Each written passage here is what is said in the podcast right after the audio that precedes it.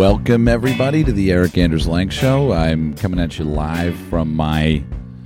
It was my office, and then when we moved downtown in LA, this became sort of a. Um, it's sort of like uh, the barracks for like my golf sweaters and golf shirts. Um, but uh, I hope everyone out there is doing well. I really, um, I really know that if there's one thing um, on Earth that's ever, I, I don't think there's anything that's ever been on everybody's mind so simultaneously and and with the same sort of cloud of confusion and fear. And I, um, I know I went through it, and I'm kind of on the other side of it now. I was uh, with t- today's Friday. Um, it's been about a week and a half of just complete. You know, I mean, I don't. I, here, the thing is, that we're just holding up mirrors here. You know, we're all feeling the same way. Um, I will say that uh, what I don't know if this is good advice, but what did help actually was I I uh, stopped kind of uh, just kneeling to the news because I don't have any way of changing any of that. I've already decided that I am fully, you know, I'm I'm shelter in place before this shit is cool in L.A. I am in the house. Me and Snowball. He is not. He's getting a little more talkative, but for the most part, he is. He's not. He's not really the best conversationalist. He's looking at me now. What are you looking at? What are you looking at, buddy? We uh it's also been raining buckets in LA so we go for our walks we make our food um so you know I just uh I just definitely have a lot of empathy for everybody out there I mean you know I um I know that our company is pretty lucky in the sense that we we can all more or less work from home. I kind of worked from home when I was on the road in some sense. You know, like we would be shooting somewhere else and I would we've already set up kind of a protocol for looking at edits on the computer, phone conferences, video conferences, voice memos, whatever it is. So you know it, it hasn't that hasn't really been the most difficult transition. The, the most difficult transmission transition is for me of just like not interfacing with people.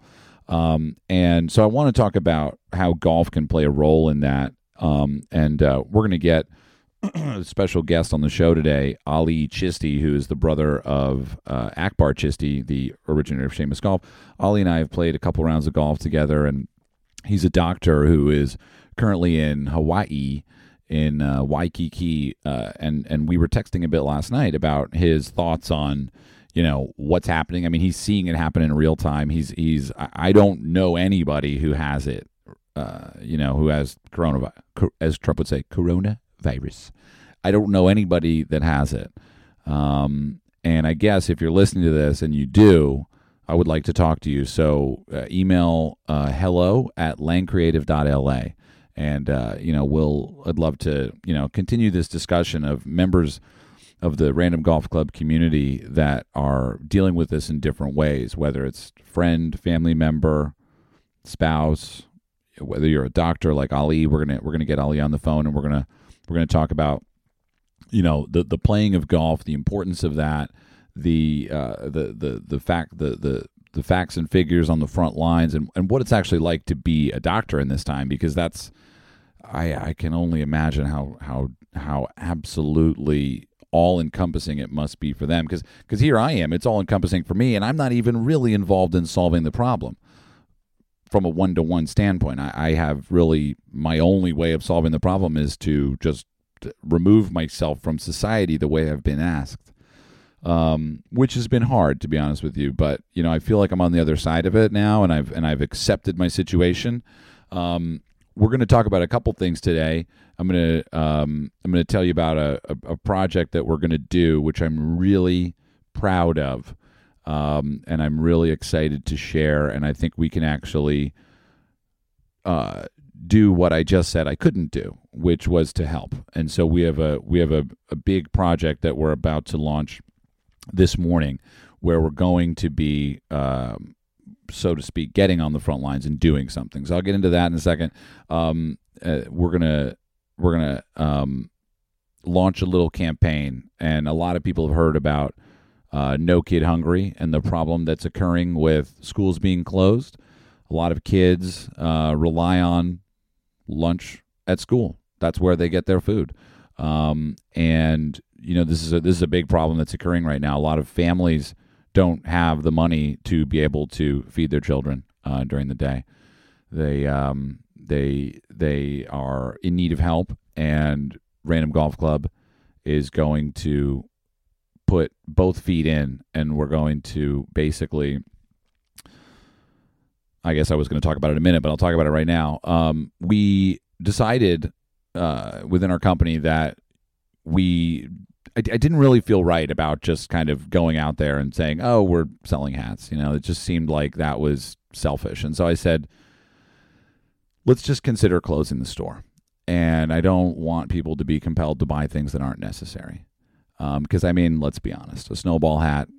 You don't need it to survive. It's not toilet paper. It's not hand sanitizer. It's not getting food for the elderly. It's not anything. And then we thought, well, you know what? Maybe we could take a large portion of the profit from these things and give it somewhere.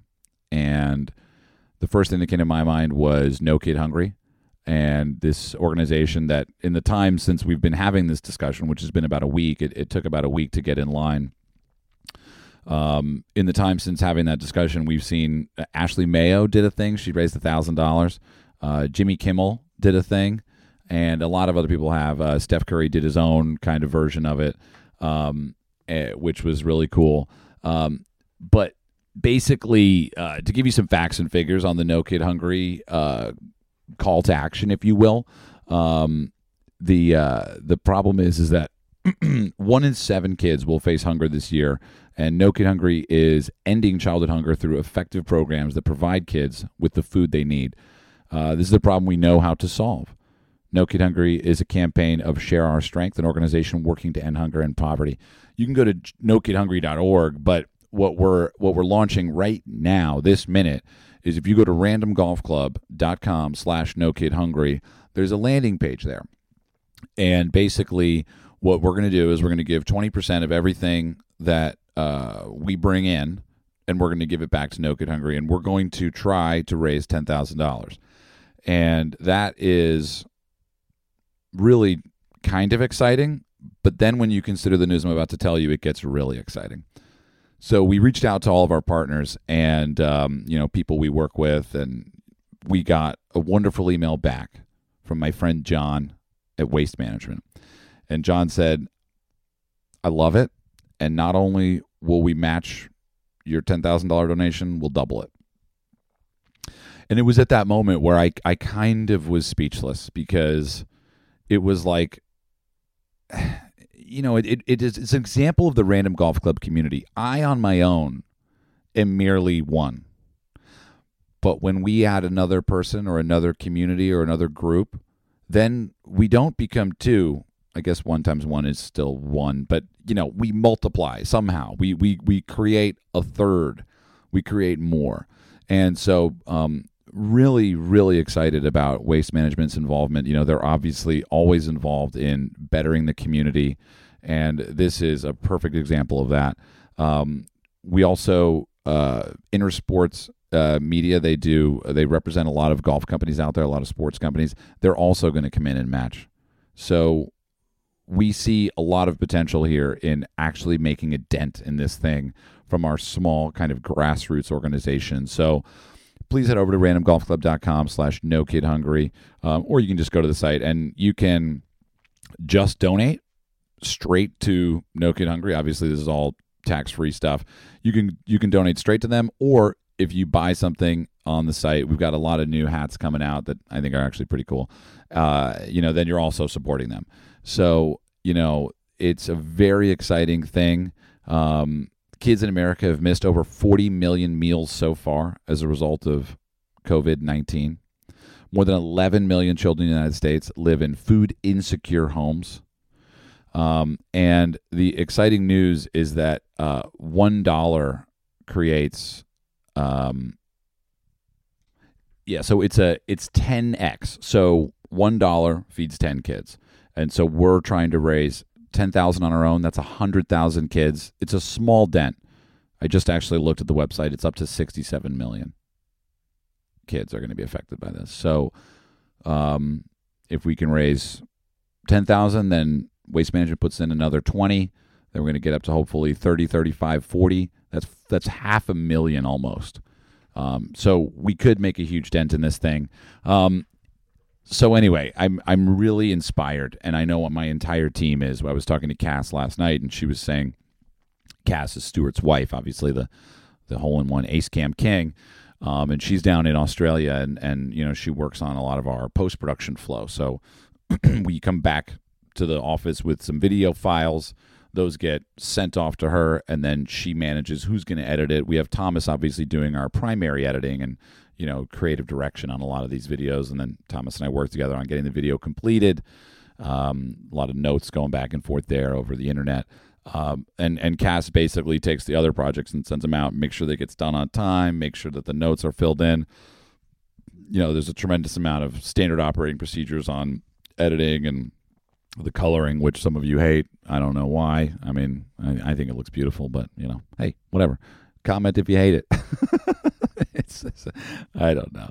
And then, um, so I was talking to Cass yesterday and l- late last night actually, and she was saying, you know, I've been really stressed, and um, this this project of working on this campaign uh, for No Kid Hungry has really lessened my stress, and it's and I think it's because I'm now actually moving into helping people and doing something um, really beautiful with what we do. So we're very excited about that.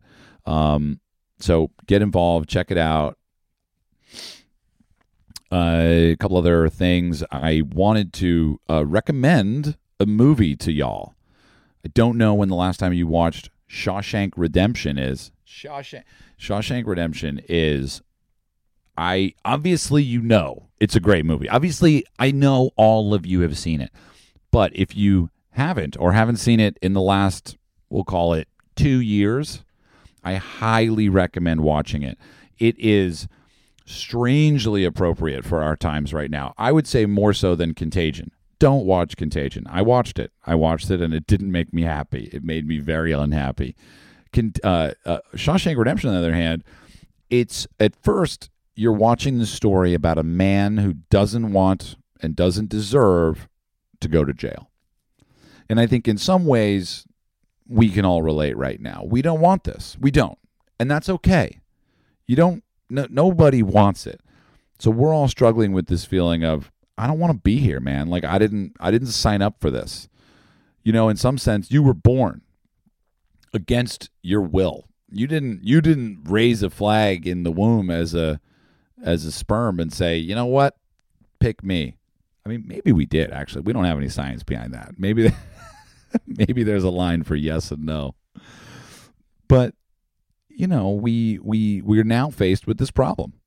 And the interesting part about it is you're watching him descend into this prison and just sort of deal, just sort of deal with it. And you know, he's relatively closed off. And he spends 2 years just sort of dealing with the difficulty of it all. And then he accepts his circumstances and he begins to thrive. He uses his skills that he has from the outside world and uses it to help everybody in the prison. And what's kind of incredible about that is it's kind of like I, I it's been a while since I've read it, but Viktor Frankl wrote a book um, about sort of self imprisonment, and he was obviously um, in a very different type of prison uh, during the Holocaust, and he uh, wrote about finding freedom within extraordinary circumstances. And in some sense, Shawshank really gave me that feeling. And it's a very inspiring film if you haven't seen it. As dark as it may sound, actually, I was talking to someone else who said, Isn't that a horror movie? I was like, No, it's not a horror movie. It's like, it's like Roger Deakins, the, the man behind the camera, the cinematographer. And Stephen King really wrote this incredible um, incredible story. So definitely check out Shawshank Redemption. That's a that's a that's a solid choice over Contagion. Um, and uh, yeah, I mean, it's just it's just we gotta we gotta I think watch things that inspire us. I also watched the Eames documentary, The Architect and the Painter. Um, that's an inspiring film. I watched that actually two weeks ago, sort of before all of this was going down. But that did sort of fuel my fire for creating, um, and uh, that's also a solid recommendation. Um, as well, if you haven't seen Hands on a Hard Body, I was talking with someone the other day about that film.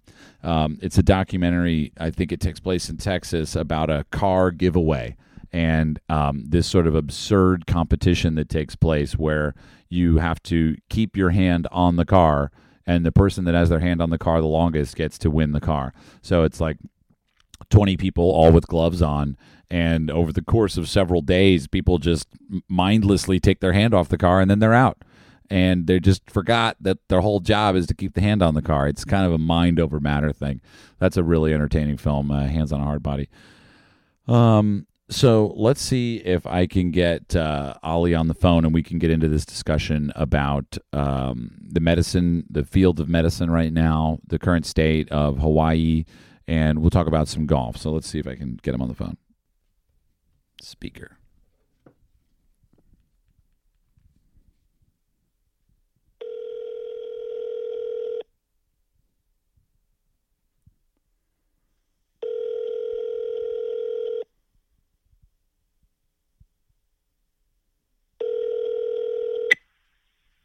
Hello?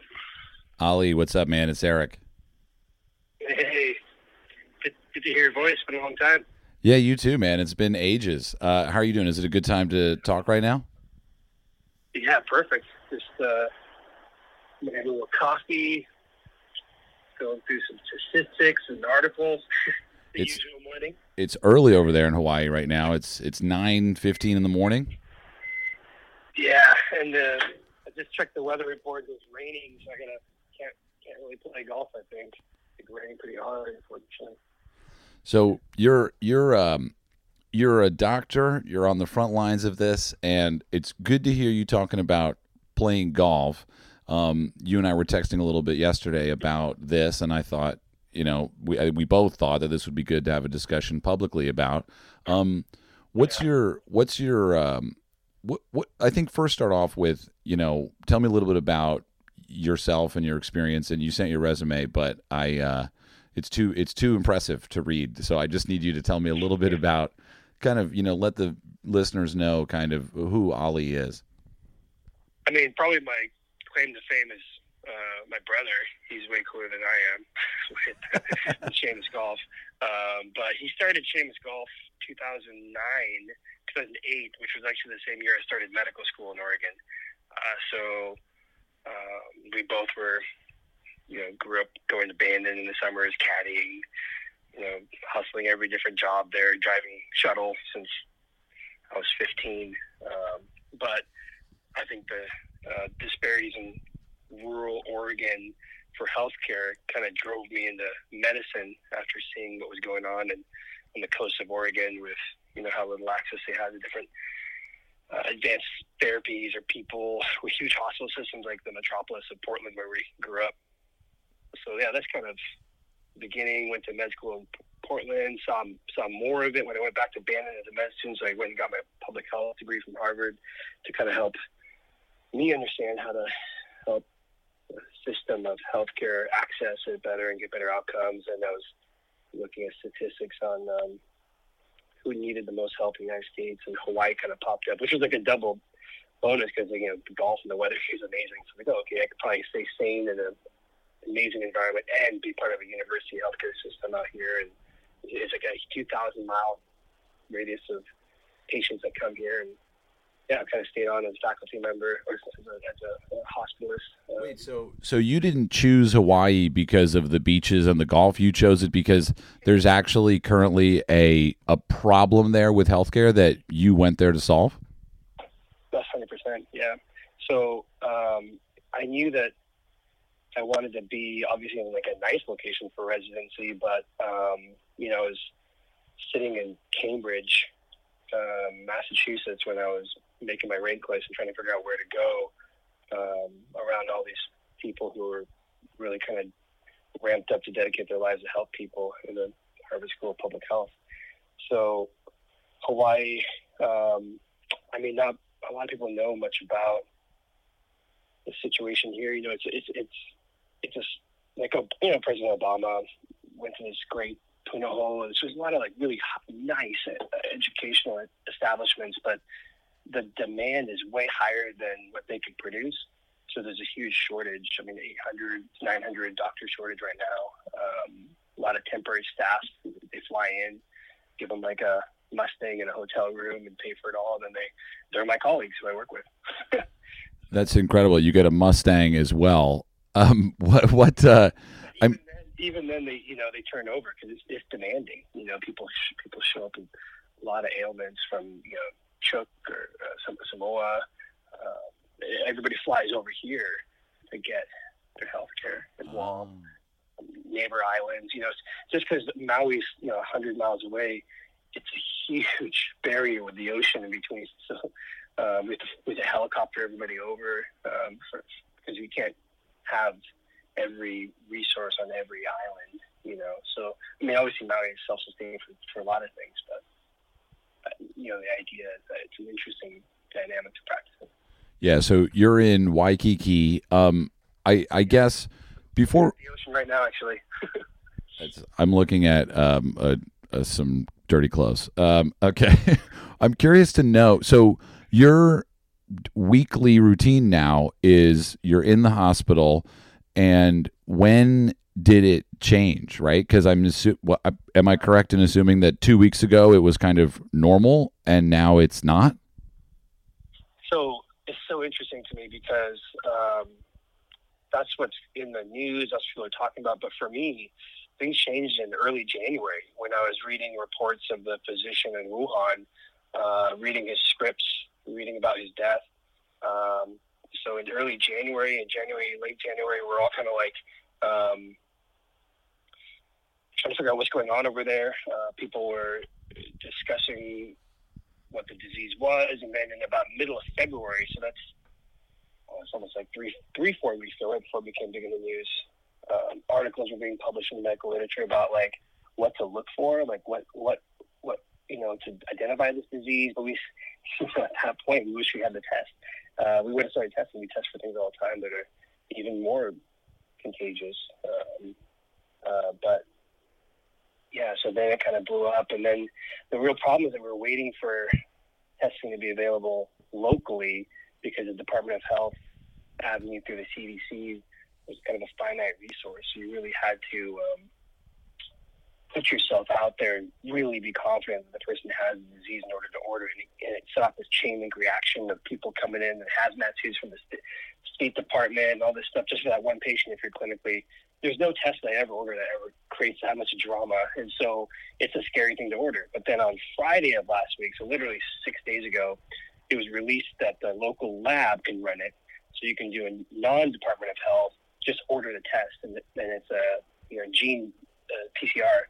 So you could then get the results within like a day. So I ordered. So you know, that's when it really started ramping up the testing. But even that, it's a finite resource, and uh, Have you administered the test personally? Yeah. What can yeah. you? I've I've heard it described anecdotally. Can you explain not only what is it like physically, but you know a lot of your job, and you know my mother's doctor, and I, and I and I really think it's sweet that you you know call your brother the kind of, you know, uh, you call him out. But in my opinion, uh, there's really no higher profession than being a medical doctor. You're the last line of defense in the simplest thing that we enjoy, uh, life.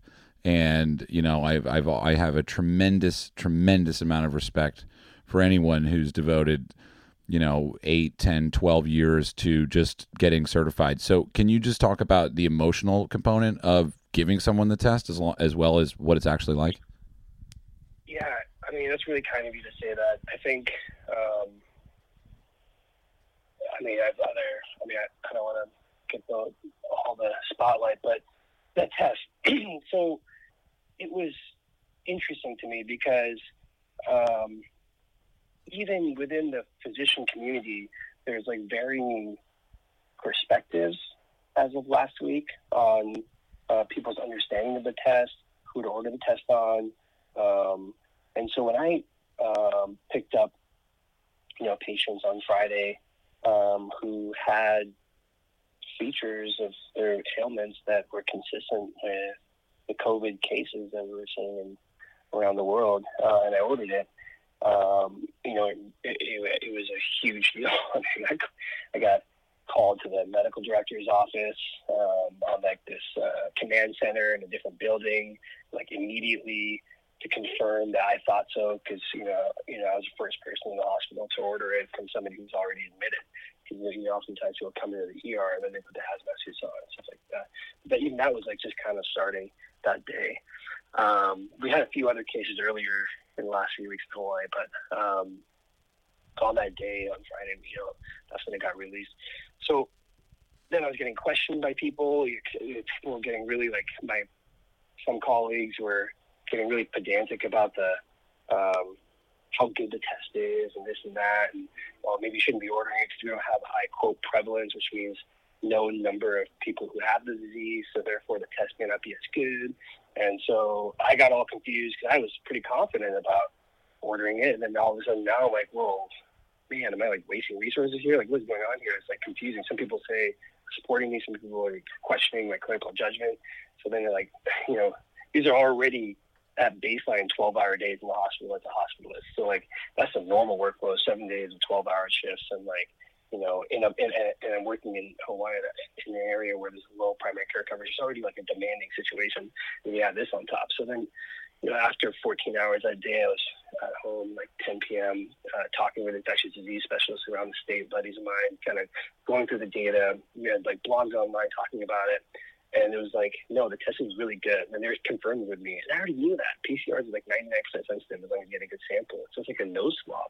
And so um, the frustration built up with the following day when, you know, I was trying to figure out where my results were because I know that that test is a is it takes 40 minutes to run and the machines that are already there and the, and and the system was all bogged down because you know these like outpatient testing ordered, and, and then they didn't know how to prioritize them, and so we had. But it was really cool to see everyone kind of work together. I mean, we had like. Um, um, it was a you know it's a pandemic, so nobody's really prepared for it. But when the physicians work together and they prioritize, it was like nice to see. I mean, I think healthcare has kind of moved away from physicians running it. Maybe your mom would know more about this, but like from what I've seen here in the '90s, you know, the role of running healthcare systems is removed from physicians and more like administration. And it's been frustrating sometimes, like on a national level, you know, where physicians think they need something and then like someone else says, oh, that's not how the budget works, you know. so that's a whole other conversation. Yeah, that does sound, I mean, it's, it's an immense problem to solve. And again, I do appreciate, you know, 12, 14 hour days in essentially a relatively dangerous situation. How many, mm-hmm. how many people have you seen that have it? Are you are you interacting with people yeah. on a daily basis? So that's the problem is we don't have enough tests to even know who has it. So it's actually a situation of fear. Uh, my last day working on Tuesday, that was seven days in a row, and then now I'm uh, I was supposed to go to Europe. I canceled the trip, so I'm on this like backup uh, call system because we're losing doctors due to quarantine. So like, let's say you, I mean, the issue is that the data from South Korea showed that younger people can be carrying the disease without having as severe symptoms as older people that they're transmitting it to who are then dying of it, or even young people who are dying of it with comorbidities. So if I have a if, if I have a colleague with a fever and a cough, um, but you know we don't even have we're not able to have enough resources to test them. Idea. We just send them home. We, now we have testing for healthcare professionals and we have an algorithm to expedite theirs. But, you know, I was, you know, looking at the emergency room track board where you can see everybody's coming in. Some, you know, Friday, Saturday mornings, like 40 people in their 30s with like cough and fever. And, you know, we didn't have enough tests to even test them. We sent, send them home unless they were like really sick and come in. Um, so we're really trying to get a sense of how many people, we don't know how many people have this disease. Reportedly only 18 in the state of Hawaii, but we like kind of ramped up this testing last week. So, it's um, maybe Hawaii is a special place where there'll be less, but we are really far behind on the testing, and we're already a strained healthcare system. So the and then everyone's just flying over here like no big deal because so that's going to be another problem we're, we're dealing with. You know, we're talking with the governor later today. Interviews with the news, where everyone's kind of coming together, and there is some hope. I'm not trying to say it's hopeless. I think we're the, the social distancing, um, people being aware. That's going to really nip us in the butt the quickest. Yeah. You know, you you just said something that was I I had the thought actually where I said the other day, you know, I've been taking this pretty seriously for the last 8 days. So uh, once mm-hmm. Monday last Monday night um we were in the middle of kind of the height of, you know, the the planning phase of the next couple months of our work life and I basically had my mouse um, on the computer hovering over the purchase button on six tickets to Buenos Aires. Um, and I got a text that said uh, businessmen being quarantined at the border. Uh, and I and I read it and I said, well, "That's weird. Like, well, this is not that big of a deal." You know, I I I didn't know. Right? It was really it hit me that night when I thought, "Hey, so I could go to Buenos Aires and then not be allowed back in the country." You know, and the question of whether or not I got it, the phrase social distancing did not exist uh, yet for me. And yeah. Mm-hmm. basically, I said, it's too big of a risk. I'm not going to go and potentially not be allowed back into my country based on some other government or my own government that says we don't know where you just were. So I canceled it. And then um, just out of precaution and, you know, really our, our, it doesn't affect our work that much to work from home. The the four of us who are in the office every day, Evan, Thomas, and Emerson, we I just said let's all work from home for a couple days and see how that goes, and then you know this all unfolded. But you know I've been taking it very very seriously, and um, you know the the the the the funny thought I had the other day was like two days ago, I said, yeah, man, I should just go to Hawaii, man. This is crazy. You know, I don't want to be in LA. This place is nuts. Yeah. There's a lot of people who aren't paying yeah. attention. Um, yeah. You know, and then I thought, wait a minute, maybe going to Hawaii is a terrible idea. Then you're kind of on an island and there's nowhere to go. You can't, and then you have to get on a plane. And and it's really frustrating. the crazy news that I heard yesterday was was Hawaii, a, a, a state that is well, I don't know the percentage, but a, a, a, large majority of the income is derived from tourism. The, Hawaii said, "Don't come here." They said, "Don't come here. Yeah. Don't do not do not come to visit Hawaii right now." And I thought that was shocking. So what? Yeah. Before we get into you know what we really want to get to in this conversation is is your thoughts as a medical professional on golf, and and I want to get into that. But but what what is the state response? I mean, you know, you're I mean, were you surprised to hear that? Uh, it's so interesting. I'm so glad. I'm so glad and thankful you heard that. so, because sometimes I wonder if the news here really makes it the national attention, and so I think that we should have said that last week. And I don't think it should have been a suggestion. It should have been a mandate. Um, this is a crisis over here because we really, it's not a crisis mode yet where we're like running out of ventilators but we are like doing modeling to figure out how many we have. You know, we were up late last night as a huge group trying to figure out how to move patients out of rehab homes and make room because you know I'm sure you're seeing the numbers from New York this morning. I mean, I checked it this morning, 120 deaths. Then a couple hours later, 140 deaths uh, just in New York. My friends are posting from Columbia that they're running out of masks. You know, internal medicine hospital doctors posting we need more masks. We're out of masks. Like we haven't hit that yet. We're we're, we're, we're running low and we're being conscientious. And we have a call later today with um, some donors to try and work with the Department of Health to get access to more masks when we do project to run out in a couple of weeks if the trend goes like others. So it's like that's one dilemma that we're dealing with that we are luckily behind the rest of the United States, but we are almost like you know some of the doctor threads are like, why is it that you know?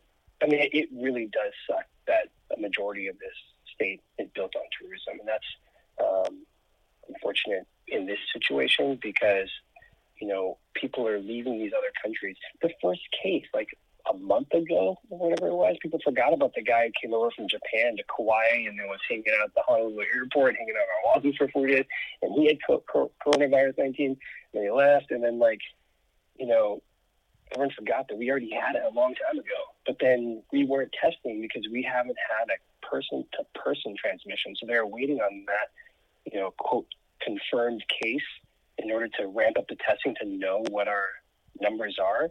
And the problem is that the person to person testing, you didn't qualify if it's if you for, within 14 days were in another place that had it.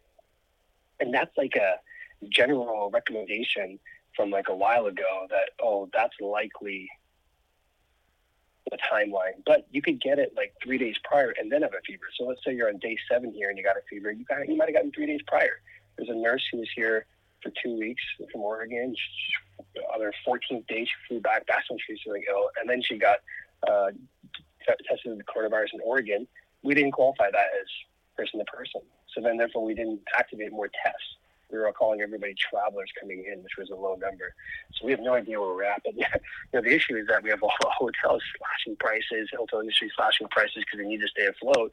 So people are seeing these crazy deals, and they're like, "Oh wow, that's awesome!" So full flights are coming over to Hawaii, even up till yesterday and the day before, just full of people. You know, not worrying about it. I was watching a uh, luau on top of the Hilton last night from my, from my my I live in a 30th floor right here in Waikiki, kind of overlooking the ocean, so I kind of look down and see different rooftop decks and like hundreds of people just sitting there having their luau last night, like all crammed in together. That's that's so crazy. That and then you look around the rest of the country and it's like, okay, so we're going to totally screw it up for the rest of them if we're not taking this seriously because that does not flatten the curve at all. No, no, and especially on a, you know, you're on a you're on the most isolated island chain on planet Earth. That's I was surprised to learn yeah. that about Hawaii. That's that's got to be yes, a, yeah. a scary feeling. I I let's get into you know with all of these stressors right? You you clearly spend your time on the clock literally in the in the middle of it all in a hospital a place that you know if i'm being honest i'm not comfortable in. Um, i've had a lot of bad hospital memories and experiences with the exception of a couple nieces and nephews being born really. Um, those were obviously wonderful but um, you know you you then leave work and it's still on your mind as you're calling your colleagues and friends from across the world trying to learn more about it. But you get some respite on the golf course. You play at uh, mid-pac? Yep. Yeah mid pacific country club. And that's a that's a Raynor is that right? It's a yeah it's an a, old Raynor from the 1920s well you know obviously the tone of this conversation is relatively dire and i don't want to go into a golf yeah. architecture discussion, yeah, yeah. but it's a beautiful course that I have yet to play. Is it in Lanikai? Is that where it is? Yeah. So, and it's really important to talk about that because I think, um, like I mean, golf in general.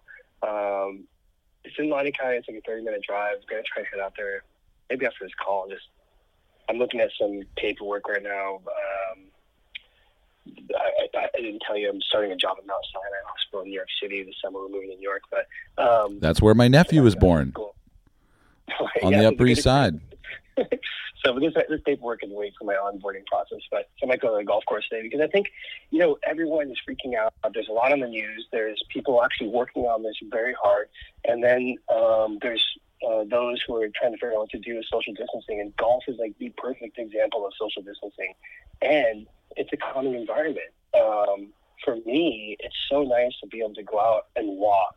When you know you're, you're a huge proponent of enjoying the walk, and we, we this is almost a a conversation that, we would have had on a nine hole uh, golf, golf. I mean, six feet away is usually where you are. I mean, you don't want to get up and someone swing. Exactly. So, exactly. Uh, you don't have to touch anyone. You don't even have to pull the flag out anymore. Right. So, you know, because plastic is a you know could harbor the disease they say. So, um, it's so yeah, it's it's really really something that'll be good. You know, as a meditative thing too. The the, the community of Headspace uh, released all healthcare professionals free access for a year.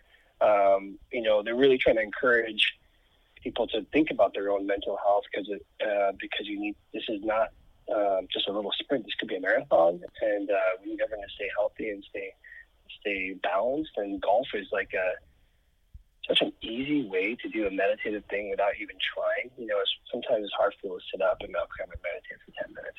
But on a golf course, it's really hard to think about anything else when you're when, when, when you're talking about your swing and the, reading the green. And it's just like a way to channel your energy into one thing and forget about the monkey thoughts or have a nice conversation with somebody that you wouldn't normally have. If you're staring at your screen and your phone.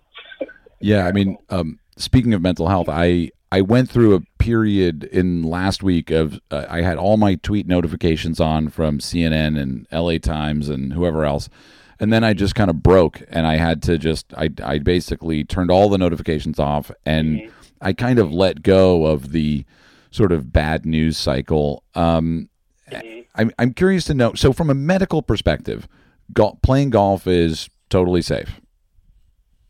Yeah, I think the way you do it though matters. So I feel really badly for the community of Hawaii because they shut down the um, county golf courses because they didn't have the capacity to check people in and have government workers be there confined in the pro shop, people coming in and still maintaining social distancing. So that really sucks. They shut down the golf courses for for for the for people who can't afford to be a private club membership. So I'm in this crazy fortunate situation where I can just literally walk up, wave at the dude in the shop, and go on the first tee, that harbors zero risk. I mean, not zero, but like much less risk than most activities like going to the store or something like that. I know that golf courses around the country are working on ways to do it, social distancing measures of checking in, and that's awesome. And so I hope, and so with that, you know, you have to be conscientious of not touching, like, you don't have to sign the bill their pen. Just carry your own pen in your pocket like all day long. You know, everywhere you go, everyone hands you the pen and gives the pen back. Like, don't don't do that. Use Apple Pay. Um, like, don't rest your hands. Like when you're opening doors, like you know, trying not to use your hands. I mean, um, expose and then touch your face. Like those are prob that can be problematic. But if you're being con- conscientious of those things, you know, then it's really good to get out. That's that's good to hear. You know, I um, I played golf on Sunday, and I played at uh, Wilson, the public course in L.A., and um, we joined up with two older gentlemen, and um, they uh, I, they were Korean, and I and when we joined them, I said, "Hi, nice to meet you," and then they they walked over with a hand, and I said, "Yeah, no, I, no, no, no, no." I literally yeah. said, "Are you crazy? Like what?" Yeah. what have you missed yeah. about like I don't yeah. And and I actually felt kind of bad because I thought maybe they I, I don't know. I mean, there's a language barrier there. There's the the the biggest golf community in Los Angeles is the Korean community and I mm-hmm. they're so wonderful to play with because they're they're quick, they're good, and you know they're they're they're positive, and they always say nice shot and stuff like that. But yeah, the idea that they wanted to shake my hand was kind of shocking on Sunday, no less. Yeah. It wasn't. This yeah. is after the players got canceled, after you know everything. So yeah, Masters is over. Yeah, exactly. So I was, you know, it was a bit strange to play golf, and actually, it was a slow round. We we left after nine because it was two hours and something like thirty five minutes for nine holes, and I just said, you know, I'm. I think I got in my golf. Nine holes is good, mm-hmm. um, but but yeah, I mean, even I've seen people kind of raising the cup so that you don't need to dig into the hole to get it.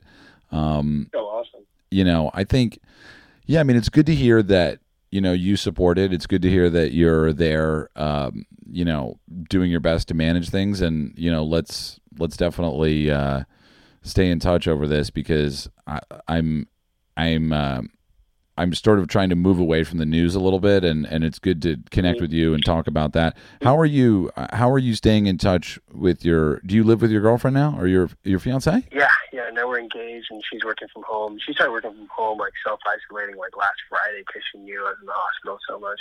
But on that note of staying home, a lot of us, you know, I think people like yourself who are creative and making cool content, like this is probably when we need you most.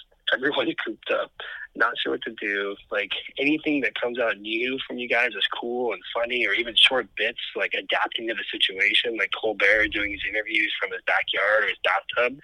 You know, that really provides a lot of laughs and insight and uh, connectiveness that we're not alone in this. So, um, you know, I'm really appreciative for you guys still working on content and stuff like that because you know, that makes the world happy and mental health is important with physical health. That's good to I, hear. I mean, man. I get on the plane and I, I get on the plane and I see golf adventures in golf and it really lets me tune out. I mean, this is before actually. I mean, now now I can watch it on YouTube, but like, you know, in in all different avenues, like people do need non non COVID content in their brain Right. Well, I apologize for titling this podcast "Coronavirus Check-in," but I I do feel like it's a subject that we I, I don't have any jokes about it or anything like that, but I do think it's it's Yeah. good to have your expert opinion and it's good to have some real time, you know, uh, face to the face to the to the fight, you know. So we we all really appreciate it, and um, thanks for your time, man. No, uh, thank you, Erik. I hope we get to golf soon. I love it. Last time was Portland Golf Club. Maybe maybe we'll be back there soon. I remember that round. That was a that was a fun round. And then remember the Mammoth Dunes uh, the, before they opened? Yes, that's Back right. We that was like an early RGC. We played as a twelve some with two dogs at Mammoth Yeah. with David Mhm. McLay Kidd. It, that was a special round. That was really cool. Yeah, I hope we'll get some more of those. All right, man. Well, Stay safe. thanks again, Ali. Bye. All right. Well, uh, I think that's it uh, for me today. We um, we've got a lot to do, folks, and we've got a lot to not do. So I hope you're all doing your part here and really realizing how serious this is. And unfortunately, you know, the the brunt of it all comes down to just kind of chilling out. Um, I would love to, um, you know, use this time to talk with you guys. So please, if you have any stories that are relevant, um, send them over to hello at langcreative.la. Uh, the link is also in my Instagram bio. There's a little button there that says email, and that will take you there. And um, we'll be checking those and kind of, again, would love to hear any firsthand thoughts, you know, um, uh, experiences, whatever it is. Um, we're going to do some more projects beyond just the No Kid Hungry campaign, which is going to be great. And again, we've got a lot of cool merch coming out in the next few weeks with towels, patches, some new hats, a lot of restocks. Um, and, um, you know, we'll be working on other things. You know, we'll be doing some more podcasts with tour players that are at home, some video chats, hopefully. We will be um, maybe trying to organize a digital random golf club around the world um, event so people can kind of play golf together or separately. Um, it'll be interesting. I'm kind of really curious to see how that goes. I think, you know, one of the things that, you know, golf really does is bring people together, and that's kind of the point of Random Golf Club. So I do hope that even in these times of uncertainty that we can still use the game for that. And obviously, you know, I want to I want to get Matt Ginella on one of these pods because he's still doing his thing down there in Winter Park. And um, you know, I hope you guys are all doing your thing to, you know, stay positive and um, definitely um, definitely check out Shawshank Redemption. It's it's no joke. It's a banger. It's a banger of a film. Um, I will not see you guys in the showers because that is not a safe place to uh, coordinate right now. but um, oh, here we go. I just got an email. Um, um, oh, I was I was hoping to get uh, Kristen from No Kid Hungry on the phone uh, for a little interview, and she just replied and said, "Any chance there's a free time for tomorrow?" So um, we're going to uh, we're going to uh, loop back in on the next pod, and we'll hopefully get Kristen from No Kid Hungry on here to explain, you know, a little bit more about their mission and and you know, really fill you in on what they're doing and how cool it is, uh, and how important it is, and how really they need our help. So. Thank you for listening. Thank you for supporting everything we do. And thank you, Waste Management, for really coming in with a big gun. Um, that's uh, I was so proud of my, you know, uh, relationship with them that's now spanned four years. Uh, we started out with them um, over there at Waste Management Phoenix Open, and it's just grown every year. We did some TV commercials. Um, I got to play in the pro am, and it's been a wild excuse me, it's been a wild experience to work with them and to really meet the team over there of wonderful people. Jim Fish, the CEO, we played golf. Um, I lost in him, lost to him in a match.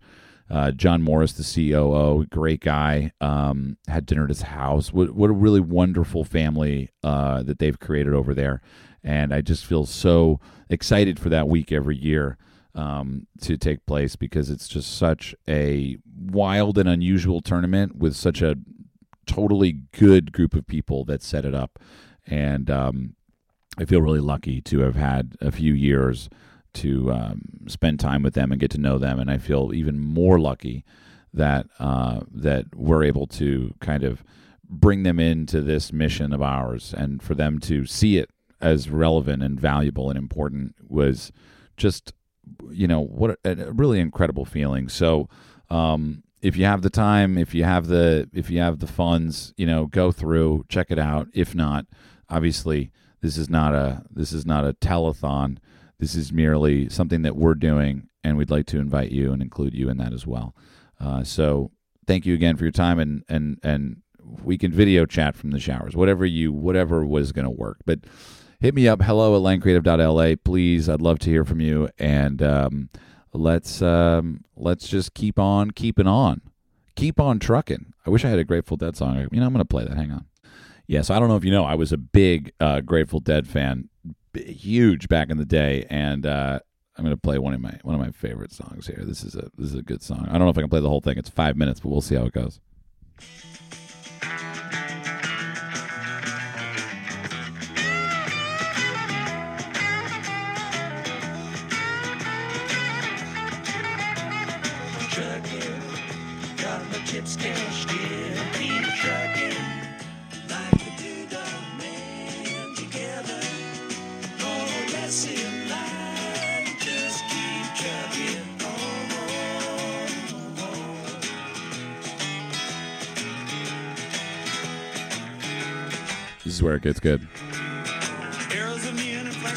out on Main Street. Chicago, New York, Detroit, and it's all on the same street. A typical city involved in a typical daydream. Hang it up and see what tomorrow brings. Dallas got a soft machine. Houston, too close to new orleans New York got the ways and means and just won't let you be. I mean, just who doesn't love the Grateful Dead? Everybody, send me some music. Hello, Elaine Creative. Send me music, send me books, send me movies, whatever inspires you. Let's stay in touch and let's use this time for productivity. I'm curious to know how we're all doing out there. And again, I've always complained that the podcast is a one way street. Let's change that. We are in the middle of working on a new website. So hopefully that uh, allows the podcast to be a bit more of a two way street along with a lot of other really great things that are in the works here at Random Golf Club. So we are, you know, using this time to focus on those longer term projects. Um, you know, our trip to Buenos Aires is obviously postponed. I mean, we had we had like a fucking five month trip planned. I was it was like it was five months with every three and a half weeks I would get five days at home, and that was now until the Ryder Cup, and that is pretty much 100% on hold as it would be. So, you know, I mean, that was tough to stomach, but now it's like the great news is time to focus on the the foundations of Random Golf Club and what it means and what it's going to do and how you can get involved and I'm going to let that news come out another day because I don't have any news right now. I know what I want it to be and we're going to see how that works out. But in the meantime, uh stay strong, stay real, and uh, don't touch the pin, folks. All right, have a good week.